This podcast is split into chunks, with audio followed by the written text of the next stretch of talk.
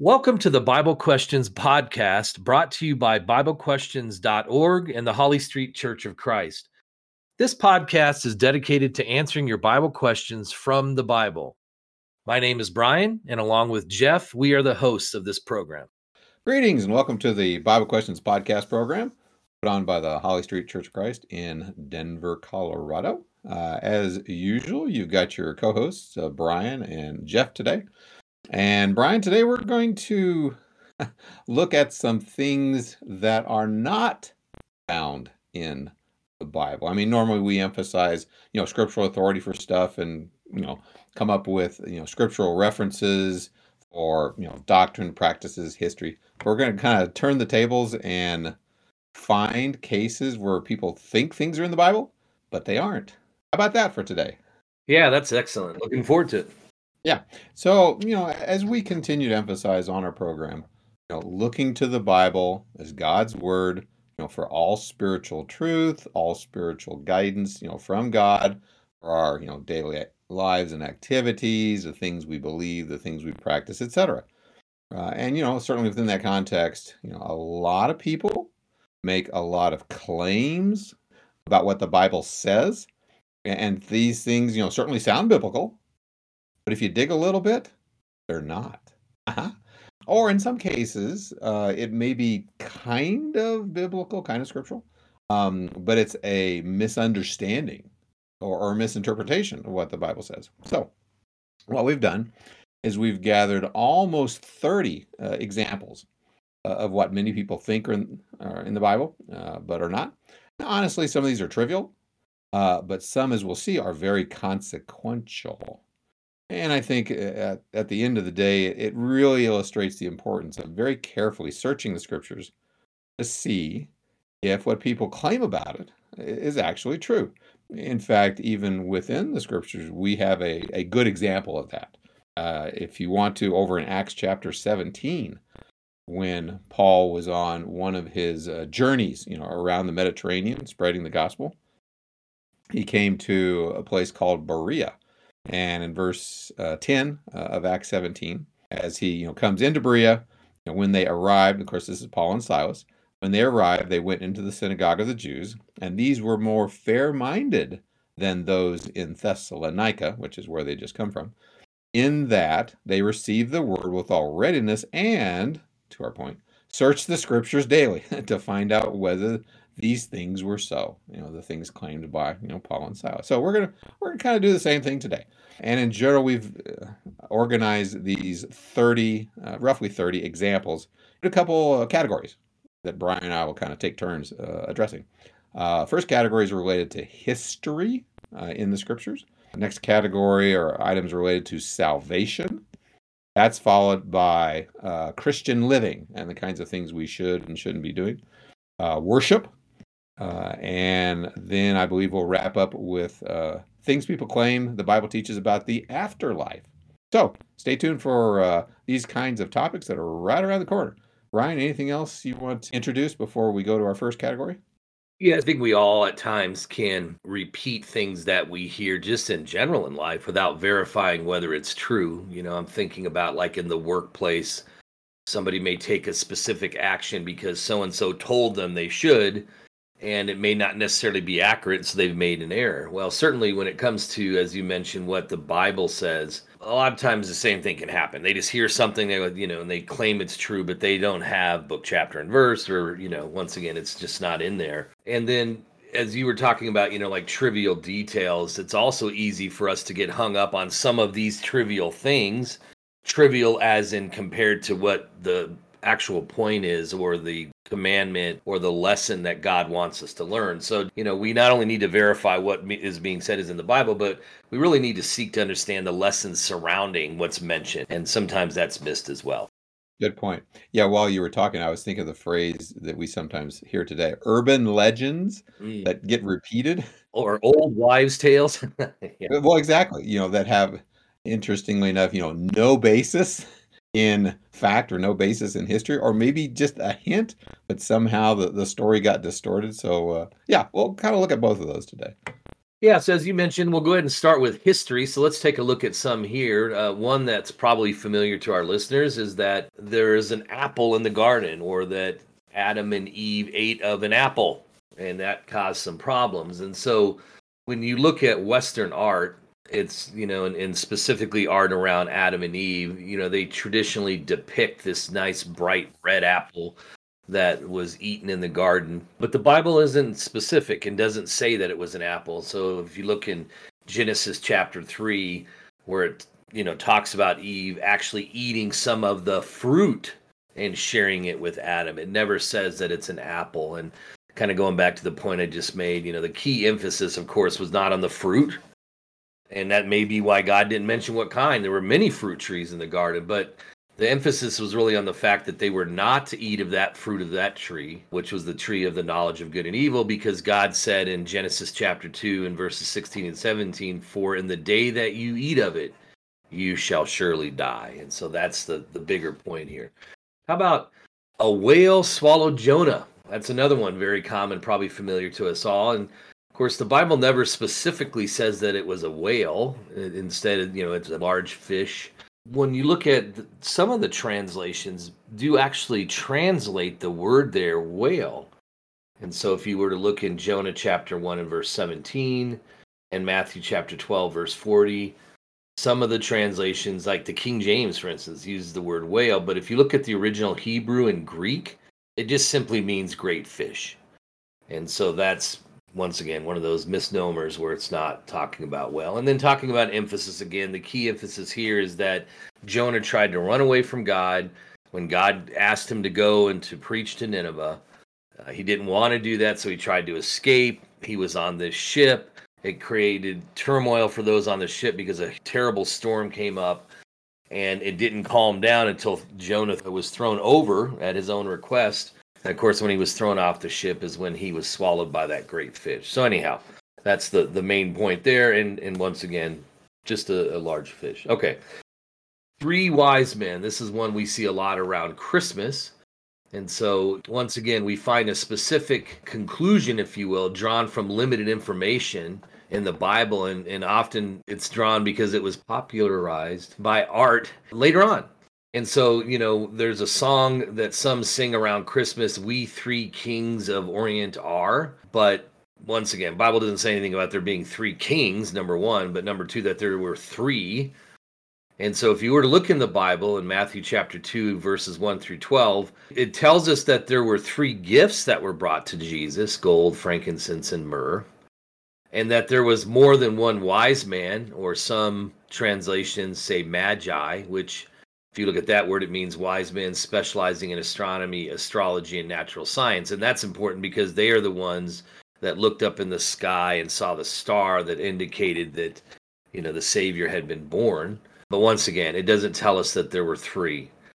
And if you think about some nativity scenes where you see the three wise men around this manger, well, a couple things. One is that not only were there not three, but we don't know, necessarily know that when they visited Jesus that he was still an infant. Because if you go to Matthew chapter 2 and verse 16 where Herod sends out a command to kill any child that was 2 years or younger, well, Jesus could have been up to 2 years old, so he may not have been in a manger.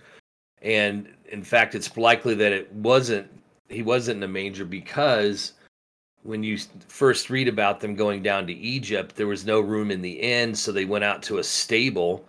But yet in Matthew 2:16, it talks about how they visited Jesus in a house. And so maybe he was an infant, maybe he wasn't. We don't necessarily know. So, and really, there shouldn't be nativity scenes, anyways, right? It's not something where we celebrate Jesus' birth, but that's another subject altogether. Okay, next one Jesus had long hair and light skin. So a lot of artist depictions of Jesus you see have him looking that way. But first and foremost, we have to realize that none of the artists that drew pictures had ever seen Jesus, of course, because their paintings were made several hundred years after he was on the earth.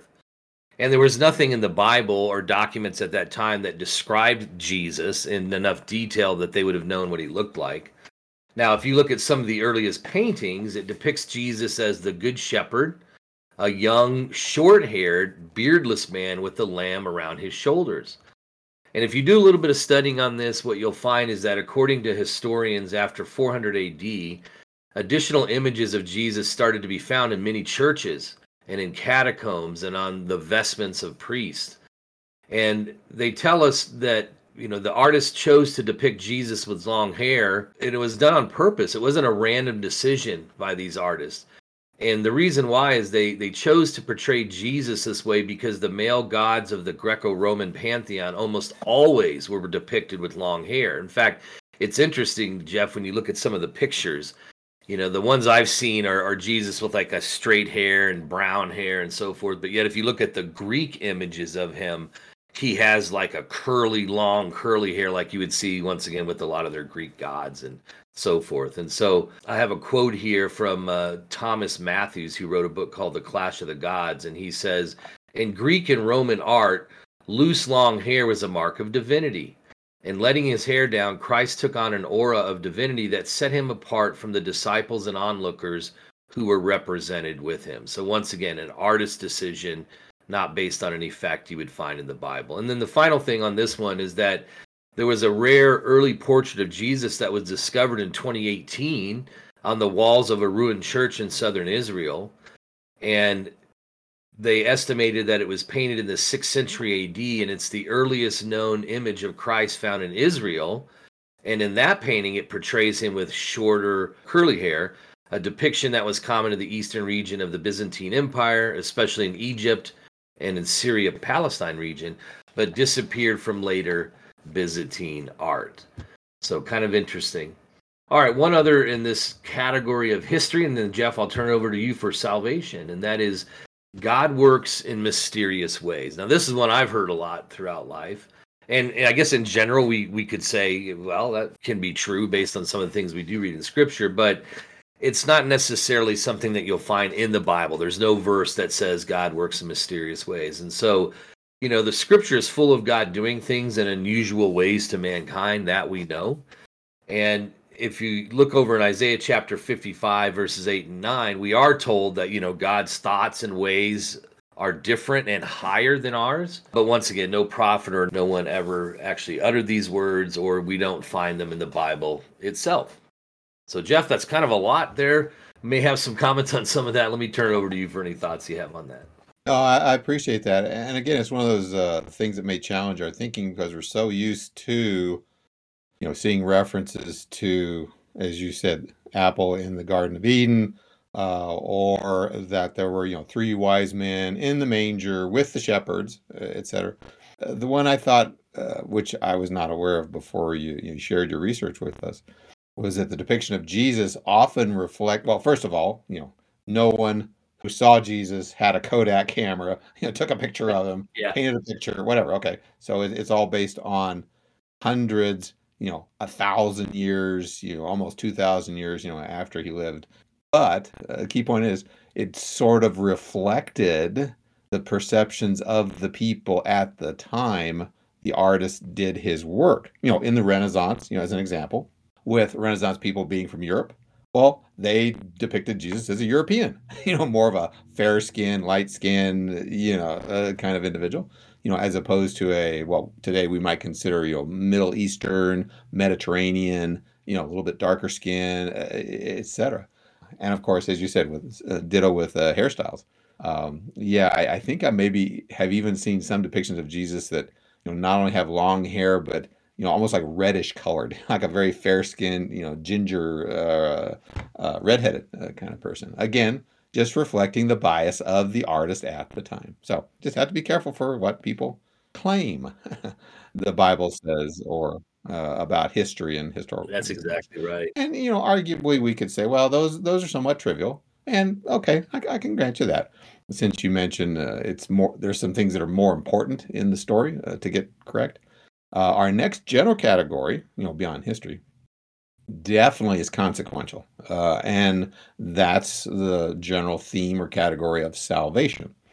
Uh, and I say salvation because there's a lot of claims out there, again, what the Bible says, related to, um, you know, the nature of man, sin, uh, becoming saved, uh, nature of Satan, etc. So we've got uh, you know a, a, collection of those that we want to go through relatively quickly.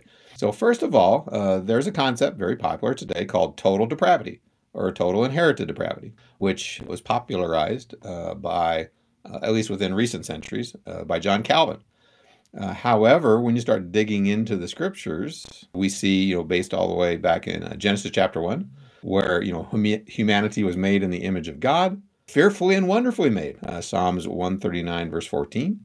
Uh, and at least at the end of creation, you know, God saw everything that he had made, uh, including, you know, humankind, was very good. Uh, Genesis 131. Certainly, as we mentioned before, with the fruit, of the knowledge of good and evil, you know, Adam and Eve gained knowledge of good and evil, Genesis 3 7. But that really did not alter their eternal spirit, which is given by God. Uh, and the fact that all of humanity's, uh, you know, subsequent to that event, you know, their spirit comes from God, not totally inherited depravity. In, fact, Ezekiel chapter uh, 18, verse 4, I think kind of summarizes it very nicely. Behold, all souls are mine. The soul of the Father, as well as the soul of the Son, is mine. The soul who sins shall die. Not that we're born sinners, but that when we choose to sin individually. So, total depravity, one of those things that uh, people you know misunderstand from the scriptures. How about this one? Money is the root of all evil. Now, our listeners may have heard that term. That's not quite right. It's close but the this phrase is missing a couple important words. Uh, you can find it over in 1 Timothy chapter 6 verse 10 that actually says the love of money is the root of all kinds of evil, not just money in and of itself. In fact, there are a number of you know rich people within the scriptures that were faithful uh, believers, and you know the, the concept of them having to give away all of their money, take a vow of poverty, is foreign to the scriptures. In terms of salvation, how about the archenemy of mankind? Satan, the devil. Often depicted, just like we talked about images of Jesus. Okay, well, we've got images of, of Satan. He's got horns, he's got pitch a pitchfork, he's got red skin. Sometimes he's depicted as having a tail, furry legs, and hooves like a goat. Where in the world did that come from? Well, the certainly not the Bible. Uh, there's no such description in the Bible. And for the most part, this kind of a goat-like depiction doesn't really show up that much in you know medieval and even Renaissance uh, imagery of the devil. But certainly by roughly the 19th century, you know th- this concept of a horned devil with you know cloven hooves uh, seems to have been firmly established. Now, what's interesting, Brian, you know, you mentioned Greek and Roman uh, mythology and the gods and goddesses. So, in this particular case, there was in Greek mythology uh, a person by the name of Pan.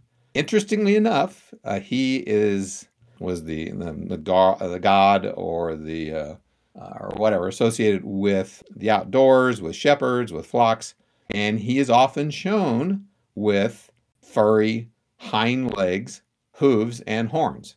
Know, upper body of a human, lower body of a goat. Hmm, interesting. Maybe that's where the depiction of Satan came from. We don't know. Bottom line, the Bible does not tell us what Satan looks like. So, most modern depictions is like, nah, who knows where that came from. Here's another thing related to salvation that you that you may hear, depending on your religious background. An altar call. An altar call. That terminology, you know, you, you can't find that terminology in the scriptures. Now, normally altar that term primarily is an Old Testament concept associated with killing and offering animal sacrifices. And yet, some people have retained that concept of having an altar in their sanctuary, in their church building, but they don't offer animal sacrifices on it. So it's like misuse of a Bible term. Uh, now, admittedly, Hebrews chapter 13, verse 10 uh, does talk about altar in connection with the Lord's Supper. Uh, in that particular passage, again, Hebrews 13:10, we have an altar from which those who serve the tabernacle have no right to eat, contextually referring to the Lord's Supper. But the concept of an altar call, having people come forward as part of becoming a Christian terminology, is just foreign to the scriptures. Here's another one that's very popular having a personal relationship with Jesus. Well, unless I'm missing something, I was not able to find that terminology in the Bible. Now, certainly John 15 15, uh, Jesus talking to the disciples, did refer to them as friends. But I think the key point, Brian, here is not a friendship of equals, but something more than that. For instance, you know, within the scriptures, Jesus is described as our Lord, our Master, with us as servants. Uh, he's described and, and describes himself as the Good Shepherd, and we are described as sheep. Uh, John 10, you know, 11 and 4, through 14 is a classic uh, or a typical example of that. Uh, Jesus is described as the vine, we're the branches, John 15, 4, verse 5. So a relationship, sure. Buddy, buddy, no, not really. Uh, Galatians chapter 2, verse 20, uh, as an example. For uh, And Paul writing under the inspiration of the Holy Spirit I have been crucified with Christ. It is no longer I who live, but Christ lives in me.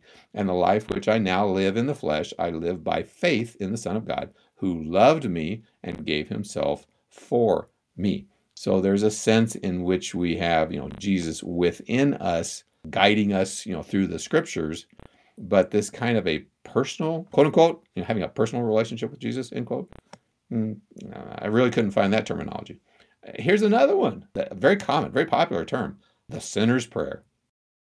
The sinner's prayer.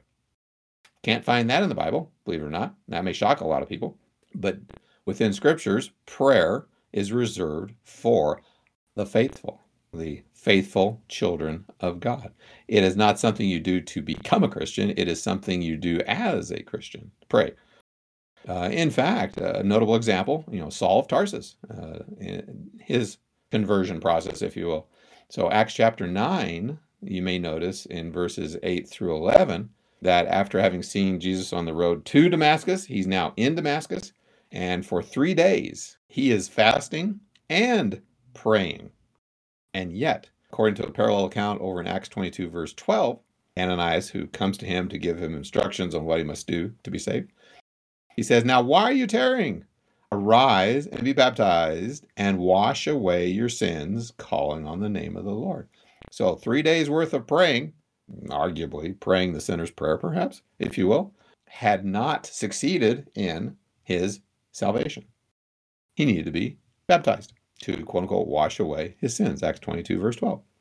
Two more related to salvation. Uh, one's related to, and again, here's another very popular phrase faith only, faith only, faith alone, whatever. Now, that script, that uh, phrase, it, it is scriptural, faith only, found in James 2, verse 17 and verse 24. but note, even so, faith, if it hath not works, is dead being alone, faith alone. And further on down, you see then that a man is justified by works and not by faith only.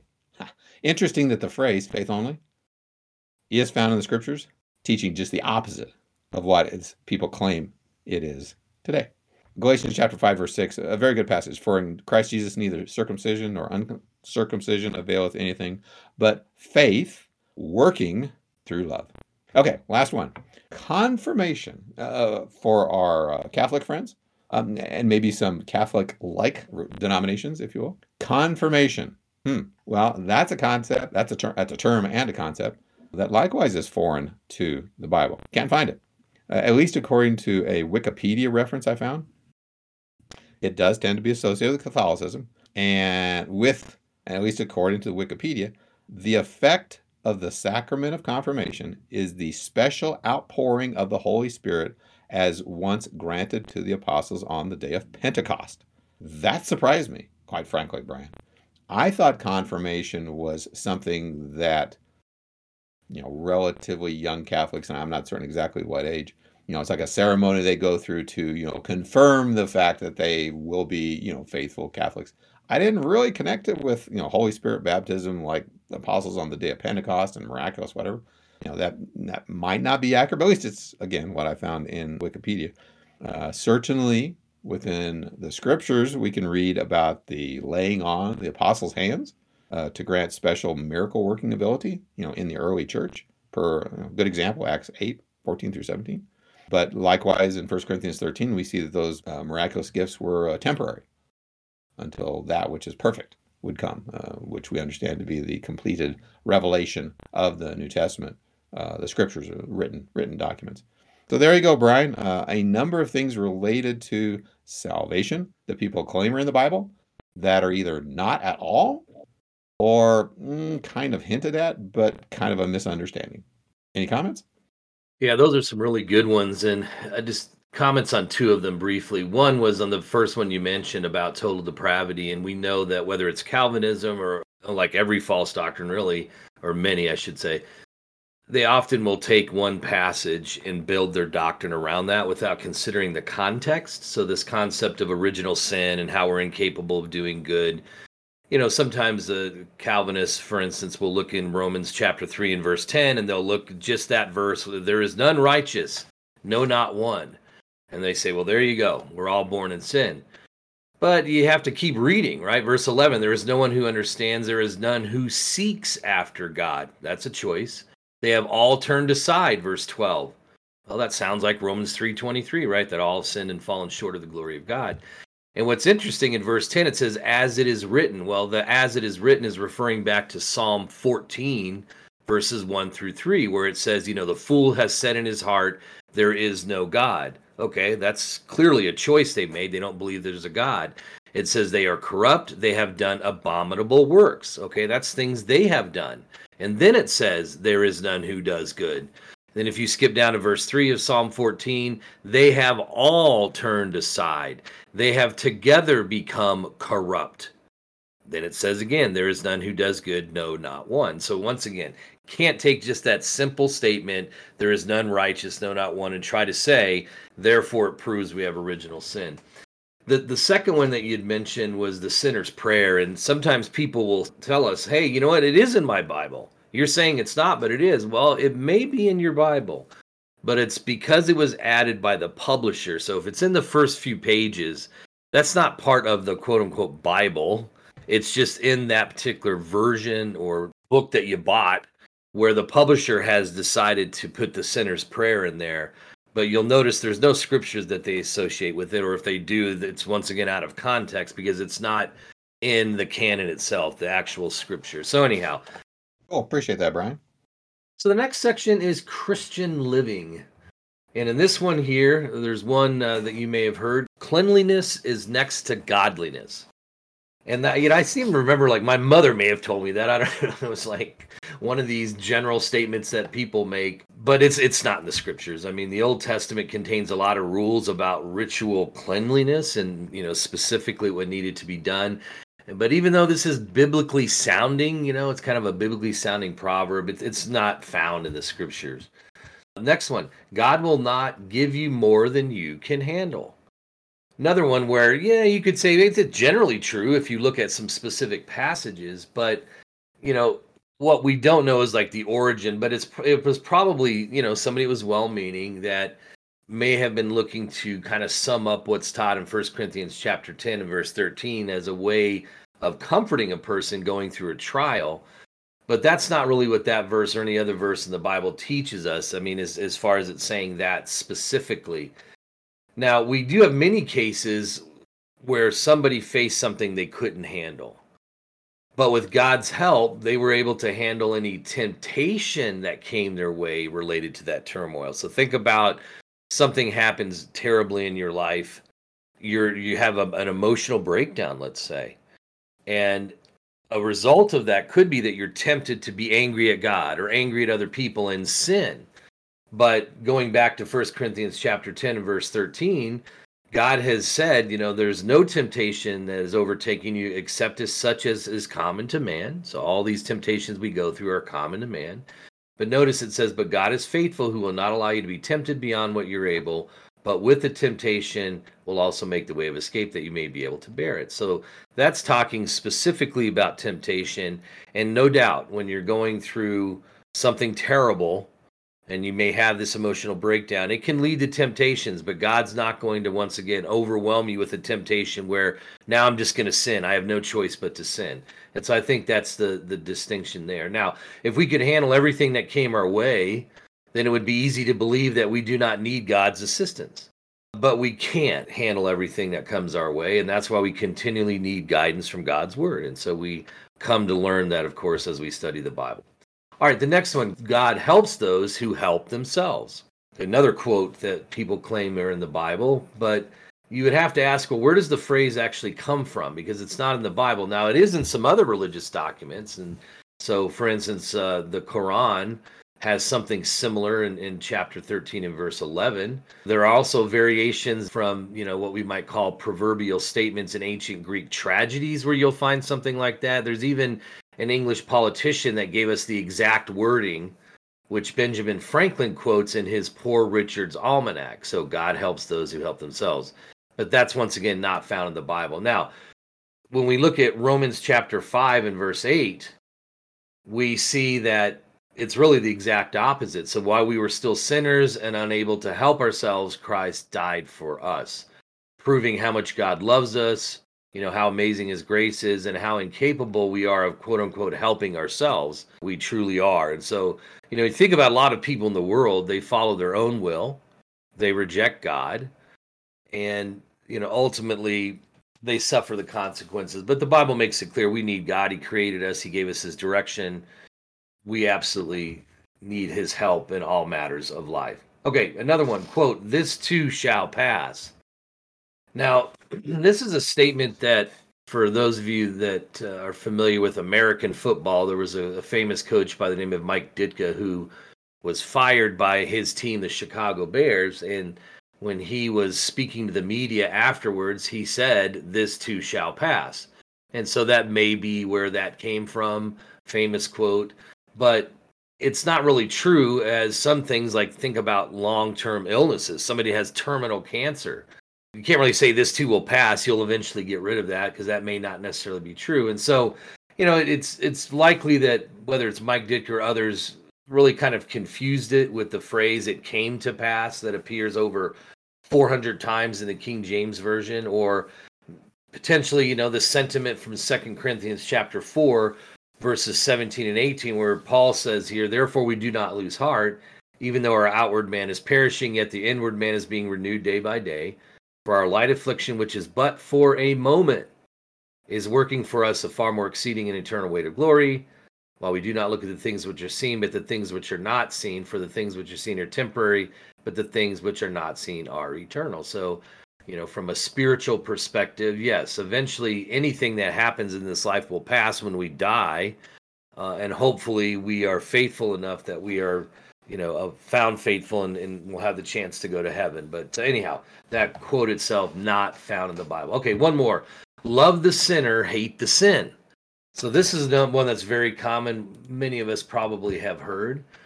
And it kind of goes back a ways, um, not quite to biblical times. So in the fifth century, Augustine, who was Catholic, wrote a line which translates roughly to with love for mankind and hatred of sins. And so, you know, we could say, listen, it's biblical though, right? We we do have the principle taught in the scriptures that we are always love sinners and to hate sin. And so, one example of that can be found in Matthew chapter 5, verses 43 and 44. You have heard that it was said, You shall love your neighbor and hate your enemy. But I say to you, love your enemies, bless those who curse you, do good to those who hate you, and pray for those who spitefully use and persecute you. So, here Jesus is teaching us that we're not to have malice and hatred in our heart for sinners, but instead, we should pray that they will turn to the Lord and always hope the best for them versus some type of evil. In fact, Psalm 97, verse uh, 10 in part says, You who love the Lord hate evil. So, no doubt, uh, we hate evil and everything associated with it, but we, we want the sinner to repent. Jeff?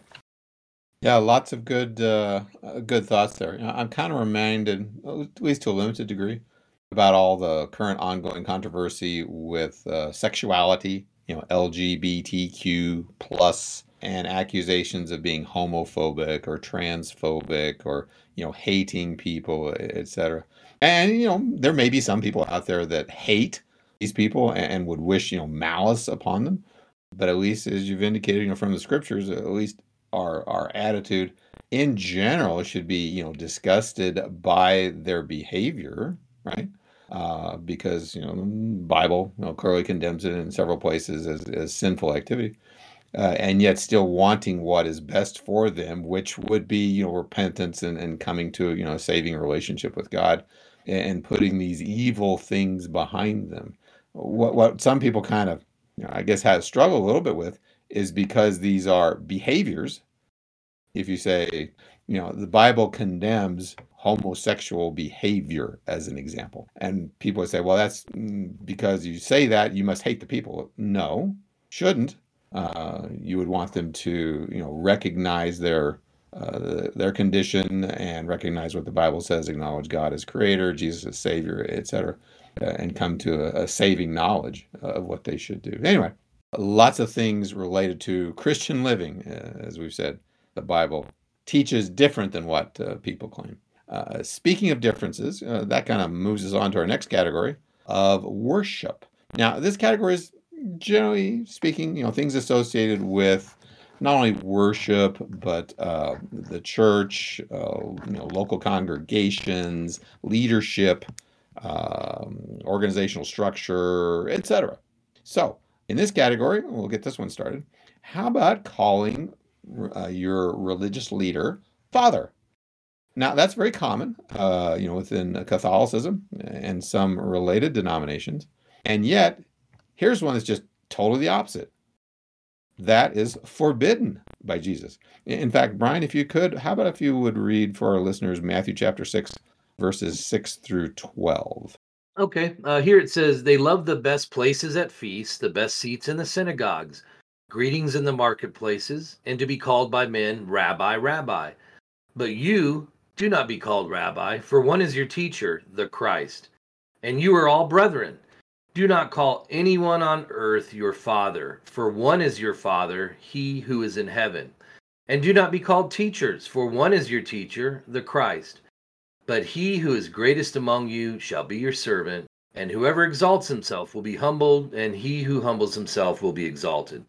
Yeah, a good passage, really, just in a blanket way, covers all sorts of religious titles you know, Father Joe or Rabbi Joe or Pastor Joe, or at least in our modern day, Pastor Jane, right? Uh, Reverend Joe, etc. So calling religious leaders by specific titles forbidden in the scriptures. How about clerical robes? Now, a lot of religious groups will have, you know, special robes or they may have a special thing uh, like a, a, special shirt they wear, a special collar, you know, that indicates their um, position, if you will, as a member of the clergy. Uh, and yet, again, going back to Matthew chapter 6, uh, this concept of doing something to be seen of men, you know, Jesus basically condemns. Chapter 5, or uh, Matthew 6, verse 5. But all their works they do to be seen by men and then he's about to refer to some specific articles of clothing that the Pharisees had. They make their phylacteries broad and enlarge the borders of their garments, basically signals, if you will, with their clothing of special religious status. Hmm, sounds very similar to religious leaders today wearing some special robes, you know, up in front of the congregation, doesn't it? Here's another one having a pastor in charge of the congregation, singular person, and designated as a pastor. Now, here's Brian, an interesting one that has an element of truth. Certainly within scriptures, we see the word pastor, you know, depending on your translation, as a term of, of someone who is shepherding a flock. In fact, that's what it's mainly mainly a verb. But more importantly, what we'll see in the Bible, there's a lot of synonyms. Pastor, shepherd, like we're seeing, overseer, bishop, presbyter, and elder.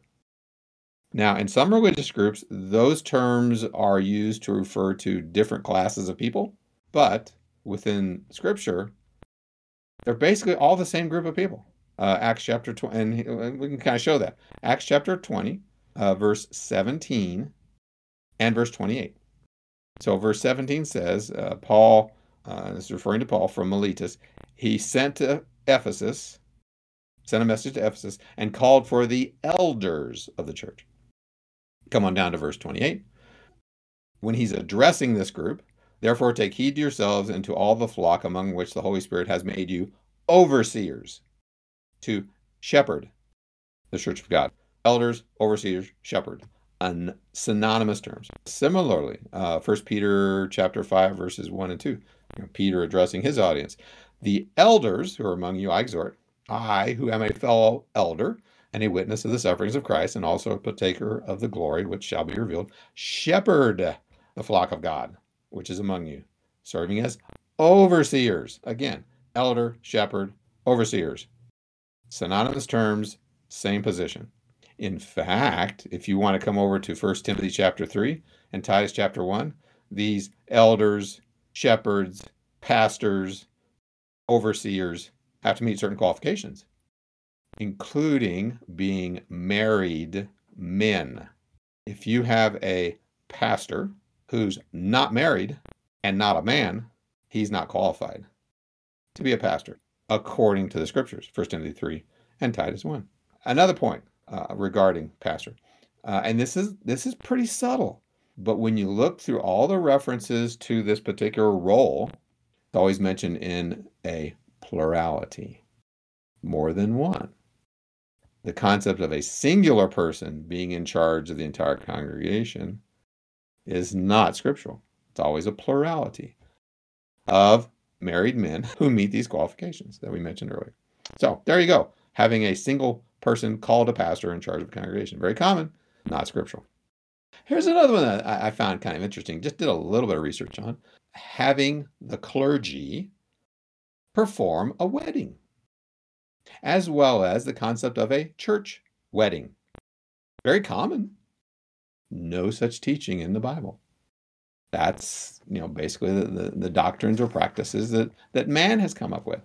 In fact, there there's if I remember right within the Catholic Church, again if I remember correctly, you know there's a concept of well you know you need to be married in the church and because of that there are certain scriptural spiritual benefits that come to your marriage because the wedding happened in a church building. It's like nah not according to the scriptures. Uh, and finally and here's one that's very common the religious celebration of particular holy days by christians. Christmas which we mentioned earlier Advent, Lent, Ash Wednesday, Easter, and you know, I could just go on and on of religious holy days. Very common, but you will not find those terms in the Bible. You will not find the teaching in the Bible. You will not find the days and the events and the religious ceremonies surrounding them in the Bible. It's all man made, man made doctrine uh, of various religious, you know, holy days. Again, addition to the scriptures, not coming from God. There you go, Brian. Uh, any comments about uh, worship in general? Yeah, some very interesting ones in there, and I also had never heard about. Uh, well, we've all heard about you know clergy performing weddings, but I had never heard about kind of the origin of that. And you know, it's interesting how like here in the U.S., some states maybe most i don't know required to be somebody that is i you might say clergy that that uh, you know to perform the wedding. It's actually a requirement so it makes us wonder if that was handed down you know once again through some catholic tradition for instance and made its way into the law. You know a lot of what jeff touched on we just had a series of podcasts on the traditions of men versus the word of god episodes 162 through 166 and we go into more detail on some of these elements of worship that Jeff mentioned, is specifically with like the Catholic Church and you know denominations that have one pastor, those kinds of things. So if you haven't heard that, I feel like that might be beneficial. Okay, the, the last section we want to talk about is the afterlife and some once again common beliefs about teachings in the Bible about the afterlife that are just not there. So the first one is that people become angels when they die. Some people will say that or they believe it. And it's most likely a misinterpretation of what's said in Matthew chapter 22 and verse 30, where Jesus said, For in the resurrection they neither marry nor are given in marriage, but are like angels of God in heaven. But that particular statement that Jesus makes is not saying that therefore we will become angels when we die. In fact, if you were to look at that belief, you'll see that it's also reflected in a lot of popular novels, like in the early 1900s, and movies. Uh, also, in, in the classic 1946 American movie, It's a Wonderful Life, where there's a guardian angel, Clarence. So, this is another example of sometimes popular culture, whether it's through art or movies or books, will popularize something. And people assume, well, that must be found in the Bible. But if you do a little digging, it doesn't actually say that. In fact, it kind of goes along with the next one, which is people go to heaven or hell when they die. And this is actually something that's taught by a lot of man-made religions. And you know, some base it on a misunderstanding of Second Corinthians chapter 5 and verse 8, where Paul says, We are confident, yes, well pleased rather to be absent from the body and to be present with the Lord. So they take that as statement and they make the assumption that when we die and separate from our body, we are immediately with the Lord. But if you look at the context of what Paul's talking about there, he is not talking about that's what's going to happen when we die. He's saying it would just be much better, right? We would all much rather be with the Lord than sometimes be here on this earth and, and so forth. Now, others base this statement on Luke chapter 23 and verse 43, where Jesus says to one of the criminals on, on the cross, Assuredly I say to you, today you will be with me in paradise. So much like the previous verse about us immediately becoming angels when we die, the Bible makes it clear that after we die, we will go to Hades, in which paradise is one of those realms. So you have torments and you have paradise, or Abraham's bosom, it's called as well. And so when Jesus said that to the thief on the cross, he had the authority to say that. He knew exactly what was going to happen to the soul once all men die. And once again, it's not he, like he was saying, you're going to immediately go with me to heaven because Jesus went to Hades himself. We know that from scripture. And so, once again, not becoming angels, not immediately going to heaven or hell. How about female angels? There's many who believe that there are male and female angels, and some base it on Zechariah chapter 5, verse 9, where Zechariah is speaking to an angel. And while he's speaking to the angel, he has a vision and here it says quote then i raised my eyes and looked and there were two women coming with the wind in their wings for they had wings like the wings of a stork and they lifted up the basket between earth and heaven. So notice there it doesn't say that they were angels. And because zachariah was speaking to an angel surely if they were angels they would have said it. But he was having a vision and you know just like a stork lifting up a basket between heaven and earth well a stork couldn't do that. It would die right? So it's just a vision that they were having. Now over the years people have claimed to see male and female angels. There's a lot of false religions that claim that. Once again not found in the scriptures. And if you think about it you know our sex is tied to our physical bodies which we will not have in the afterlife. And so one example where paul talks about this in 1 corinthians chapter 15 you want to read that for us, Jeff? Uh, 1 Corinthians 15, verse 44, and then let's just jump and read verse 49 as well. Sure, Brian, I can do that. So, verse 44 it is sown a natural body, uh, referring to our bodies. It is raised a spiritual body. There's a natural body and there's a spiritual body. Skipping down to verse 49 and as we have borne the image of the man of dust, we shall also bear the image of the heavenly man. Uh, of course, this comes from the New King James Version. Yeah, so here it's clear that we will not have physical bodies. We'll be raised a spiritual body, verse 44. And then, as it mentions in verse 49, we will bear the image of the heavenly man. So our bodies will be transformed. We read in other passages, it'll uh, will be changed. And so, once again, there's not male and female in heaven because we won't have physical bodies. And so, therefore, would there be female angels? No. Okay, last one here halos encircling the head of a divine or sacred person. This is another one where, specifically with Jesus, you see this a lot. Uh, when you see artists' renditions of Jesus over the years, and it was really a common depiction in medieval and Renaissance art. And if you go and do a little digging here, a little research, what you'll see is that it was something that started in the fourth century by quote unquote Christian emperors. The halo was used regularly at that time in representations of Christ or of the angels and even some saints throughout the Middle Ages. In fact, by the fifth century, it was sometimes given to angels. And by the sixth century, the, the halo became customary for like the Virgin Mary and other saints.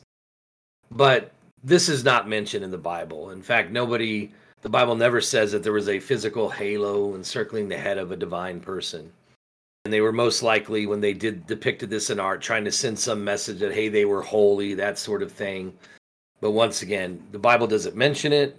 It's in no way a symbol or representation of anything because it's just not found in the Bible. So, Jeff, kind of an interesting collection here, right? Of all of these different statements, quotes, beliefs, and so forth that some will claim that are in the Bible that are just not. True. Well, and as you were talking, I was reminded, and it I think it's pretty common phrase that you hear like in funerals.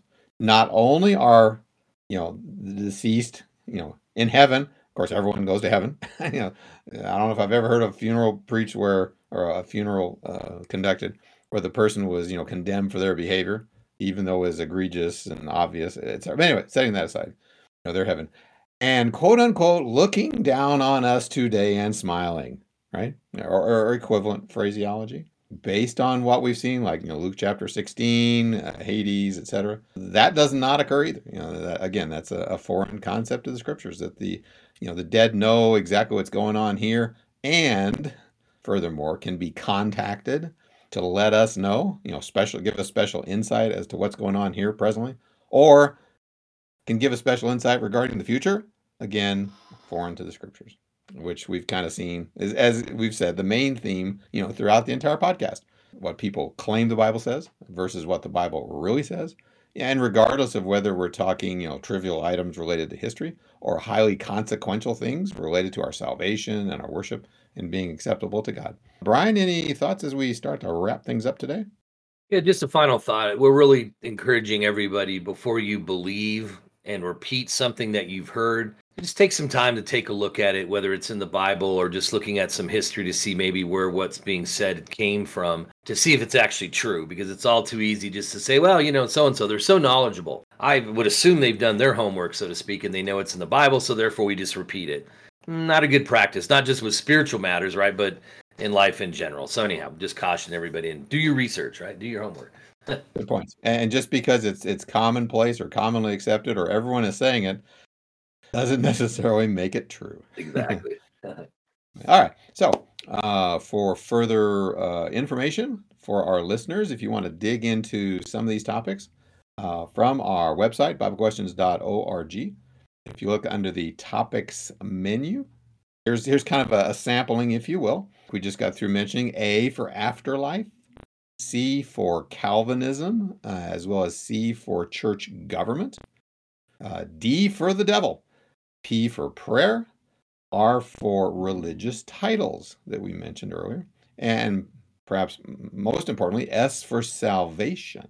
If you go over to our podcasts menu item, Brian gave a, a little bit of an insight into a, a series we had, but several podcasts that you can go back and listen to related to today's topic. That includes episode number five regarding death and the afterlife, uh, as well as episode 124, questions on the afterlife.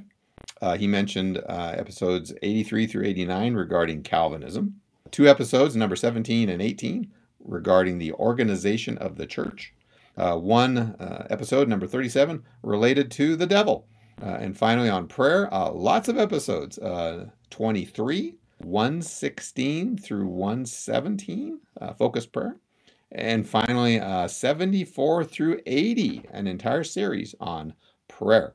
Lots of material at our website that our listeners can further their uh, investigation into what the Bible really has to say. Thank you for listening to this edition of the Bible Questions podcast. We invite you to visit our website, BibleQuestions.org, where you can submit a Bible question to be answered. And you can also search archives where we have answered several hundred Bible questions over the years. Our website also has a host of free Bible study material, free correspondence courses, as well as sermons and a host of other material. Please stop by and check it out.